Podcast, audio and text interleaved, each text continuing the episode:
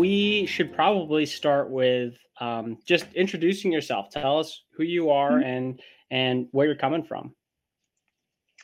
Um, well, hey everyone who's listening or watching. In this case, my name is Laura Bukavina. I'm a urological oncology fellow at Fox Chase, which is in Philadelphia, and I will be coming back to Case Western uh, to do to be a, a practicing uro- urologic oncologist there uh, next summer.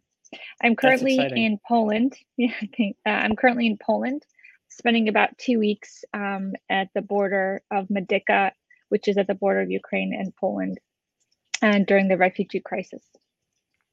Yeah, and we very much applaud the work that you've been doing there with um, the refugee crisis, and then also your work through MedWish. Could you um, tell the folks about what MedWish is and how you got involved and, and what you guys do?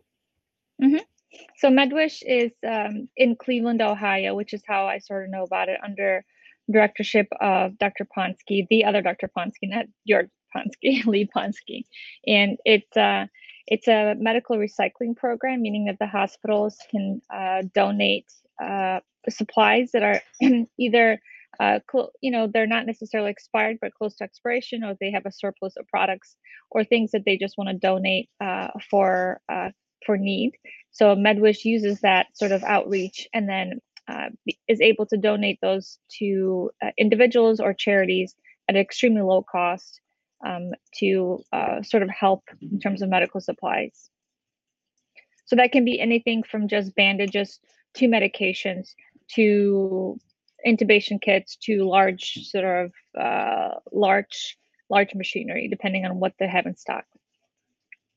That's amazing. So uh, I think that any of the surgical trainees or practicing surgeons on the on the podcast or anyone who's listening can relate to that moment when you know you finish a case and you look at the table and there's all this leftover mm-hmm. equipment that you didn't use, stuff you didn't even open and you wonder what's going to happen to that well it's like well we can't really use it again so mm-hmm. what are, is there a way we can use do this you know get some use out of this or help someone with this and i think that uh, it's amazing what you guys do um, and we will include a link to the medwish website if anyone wants to get more information or anything you can scroll down under the media player you can click on that link and you can kind of learn more about what they do or get involved or donate or whatever you guys want to do um, and I, it's my understanding that you guys were able to get some supplies to the border during this crisis. Is that right? I mean, what what else have you guys uh, been doing yeah. um, on the ground there? Yeah, yeah, we we brought a bunch of supplies with us. So we brought about um, 200 pounds of supplies, medical supplies, with us um, because we sort of wanted to hit the ground running because there's on average about um, 100,000 people that cross the border at any given day. So we brought about 200 pounds of supply with us. And then the first day that we're there, and then continuously through the first two weeks, we get about 45 packages of medical supplies um, on a daily basis. So there's certainly a lot of need, um, but there's also a lot of donation from people and organizations like MedWish. That's amazing. Um, and talk to me about um, the the coordination that you have with the teams there. I mean, um, mm-hmm. talk to me about what what kind of uh, work do you see going on there every day that they that they need, or what kind of things do you anticipate? Um, you know, anyone from the states or anyone listening to this podcast, wherever they are in the world, um, that they could that they could help so I think a lot of people reach out to me and have been reaching out to me. And I think there's this concept of sort of fear. How can I, uh, what am I going to do? How can I really help? You know, I donated money, but what else can I do? I don't quite feel that donating money is doing enough. I want to do more. And then, and there's tons of things you can do. You can, you can donate money, you can do fundraising, you can buy supplies and reach out to people and ask where you can send supplies directly to the hospitals whether it's in Ukraine or at the border, which require a lot of medical supplies as well. And then there's also this fear of, well, I want to do some hands on on the field volunteering, but I feel that I need to come with, you know, either WHO or some kind of an NGO. And because I don't know what's going on, I don't know the language. And I think that's a little bit of anxiety is okay. But I think if you just need to vol- want to volunteer, honestly, there's people from all over the world ton you know hundreds of people that come volunteer and all they do is just show up at the border they find a volunteer and they say what can i do to help you and then people just get you plugged in to help if you have skills whether you're a medical whether you're a medic or you don't you don't have any medical training if you just want to help sort boxes kind of guide people where they need to go um, set up tents set up warming tents make soup hand out anything. Like i mean honestly anyone has any skills that can be helpful on the on the border you can you can. People are extremely pleasant and everyone is working together. So if you, that's something you want to do that you can reach out and we can get you plugged in.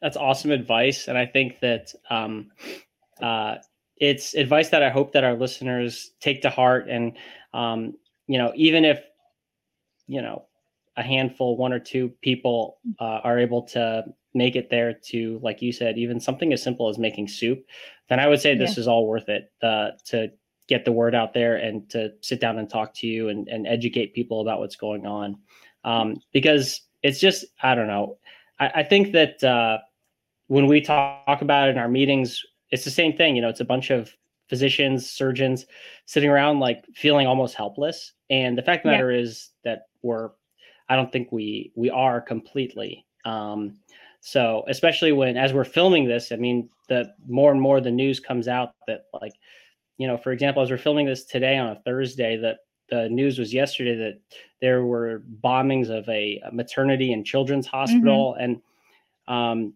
I think that's enough to kind of embolden anyone, and especially those who take care of these patients in maternity and pediatric hospitals, you know, around the world. Um, it kind right. of hits home. It strikes a certain chord. Yeah, so. yeah, and does. And people are and people are scared, bro. Going into hostile areas, people are scared, right? They have families, and you don't necessarily have to do that. You can do things that are, uh, you know, calm. You can do things in in Poland. You can provide housing to people. You can help get them situated and get their paperwork for refugee status filled out. So there's a there's tons of roles that you can be extremely helpful in.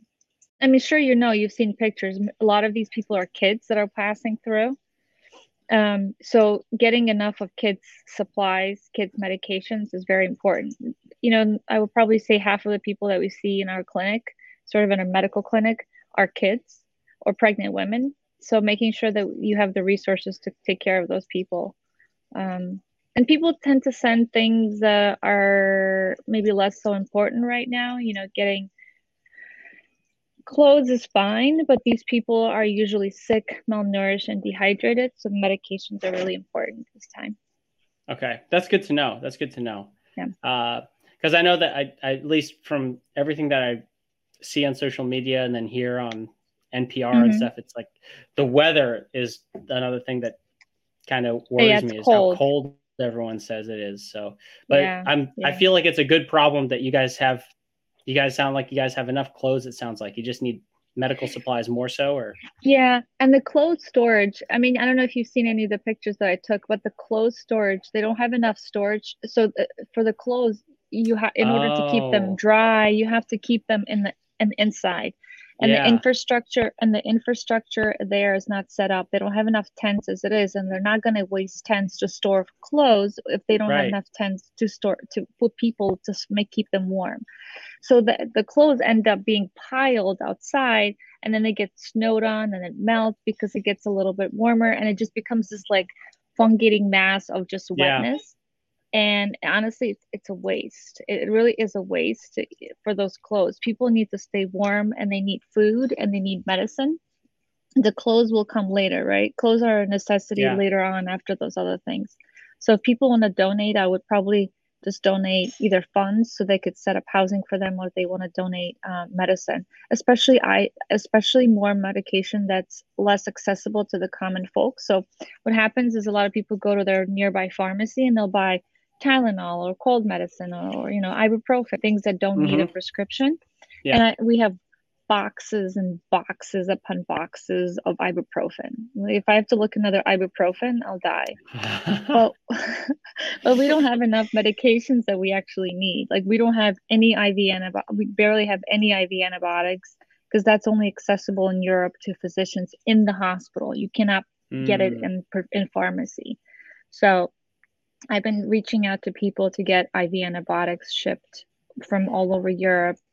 Um, even veterinarians, because veterinarians have access to IV antibiotics, and it's the same yeah. IV antibiotics just yeah, to get yeah. them shipped. Wow, that's good to know. Yeah, I wouldn't have, I wouldn't have thought of any of that honestly. My first thought, like you would have, like you were saying, my first thought would be like, oh, it's really easy to send over you know children's clothes or children's Tylenol. I can yeah. grab that on the way home from work or something and send that over. But it yeah. sounds like everybody has the same thought. So Every, yeah, and, it, and it's and it's okay. It's needed, but then we have a surplus of that, and we don't have enough of this. So it's time to sort right. of tailor the tailor the resources to the needs of the population. Yeah, no, that's great. I think that's that's even more so why this kind of stuff is important to sit down and talk to to someone like you, so we can learn this stuff, so we know, so we're more targeted with what we're what we're doing. Right. I, I hope that the listeners out there, you know, follow the links below in the media player. Reach out to us on social media if you have any further questions. We're always happy to to uh, help set people up with whatever they want to do. Um, so uh, with that, I mean, I want I want to thank you so much for sitting down and taking a minute to talk with us. I know that you're busy, and I know that you guys got a lot going on there, but I appreciate you helping us tell at least our corner of the pediatric surgery world what's going on and how they can help. So thank you so much. And uh, you know, you, I hope that we can, yeah, of course. I hope we can talk again, hopefully about something a little bit, uh, hopefully about something a little bit less dire than the the crisis, the ongoing crisis at the time. Okay. Thank you for having me. Yeah, thank you.